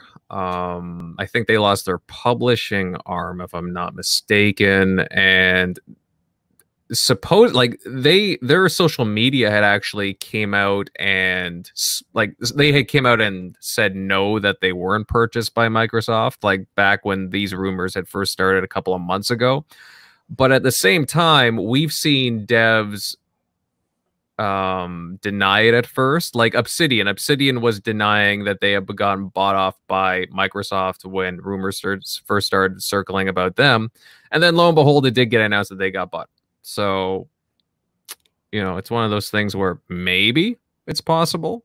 Uh, Techland, it is a pretty big studio. They moved into actually a, a new studio as well, a big fancy one.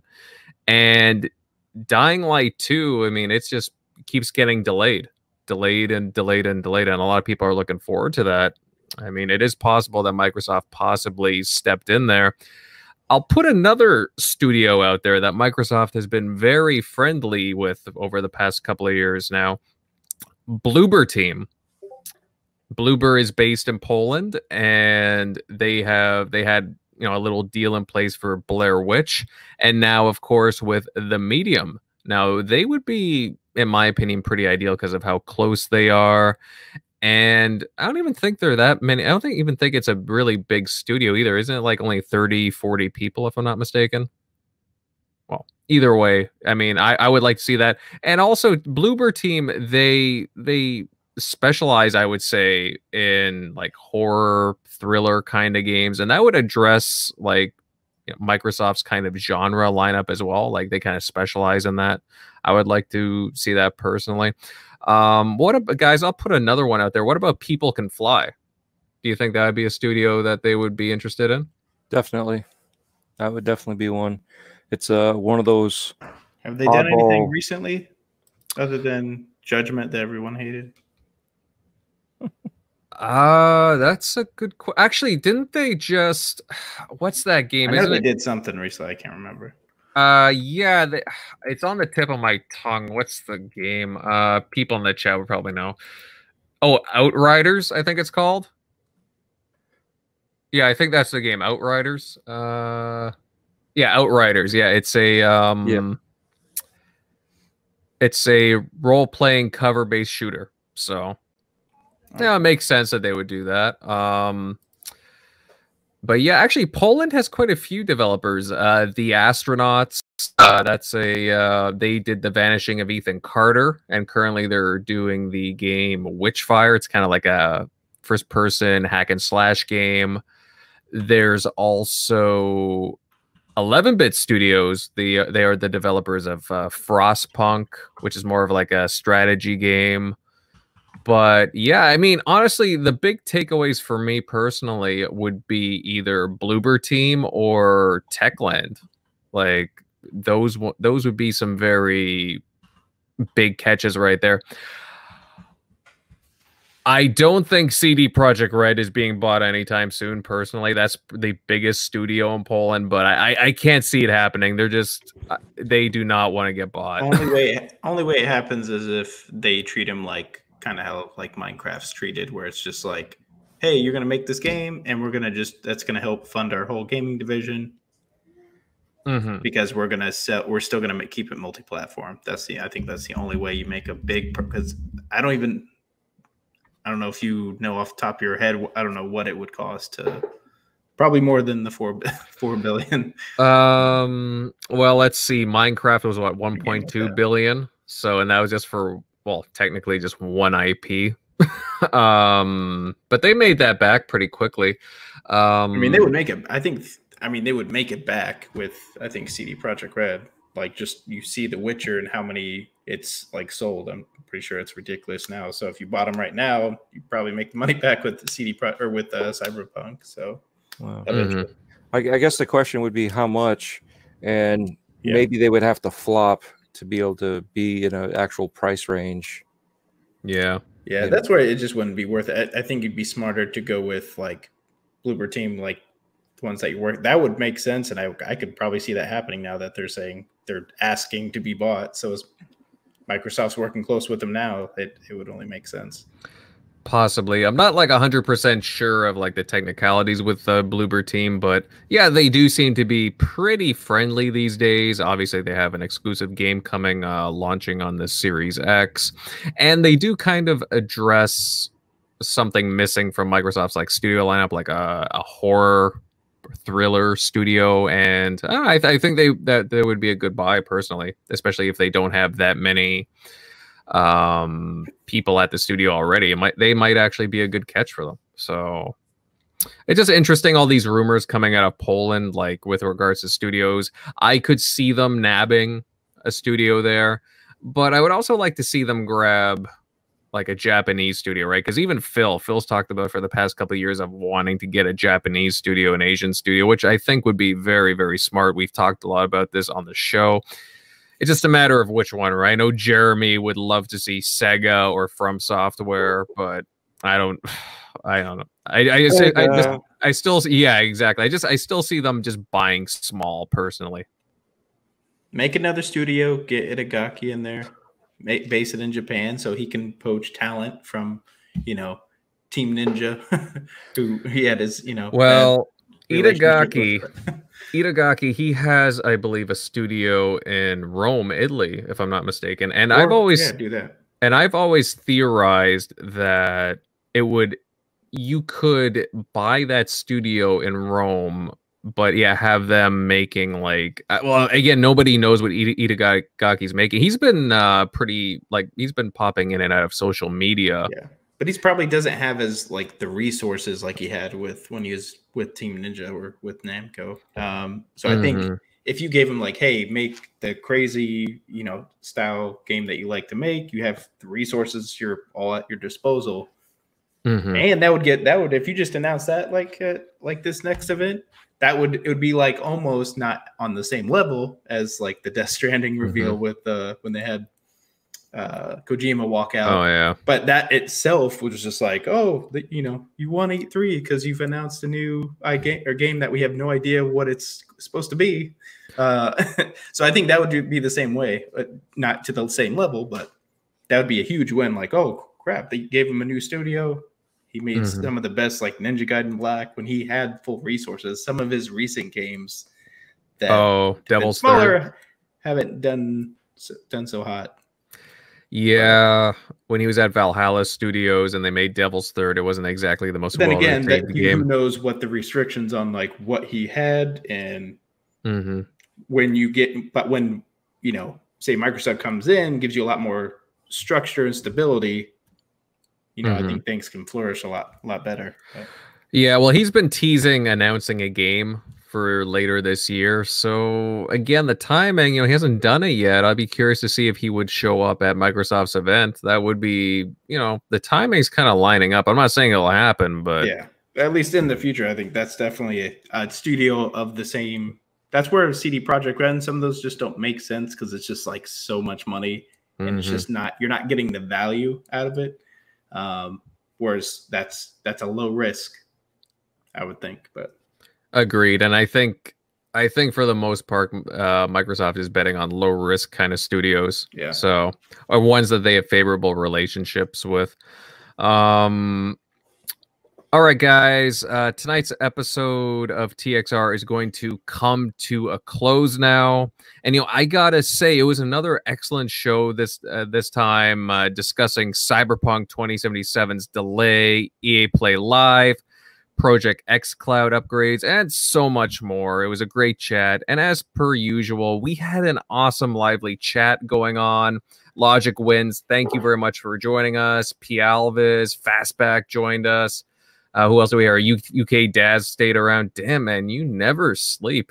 Um, what else? P. Alvis, Infinite. Thank you for joining us, buddy, and Born Distracted, and so many others earlier on.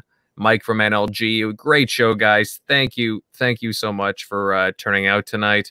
Uh, remember, folks, if you happen to enjoy tonight's show, then consider leaving a like, a comment, and subscribe to keep up to date on further TXR live shows.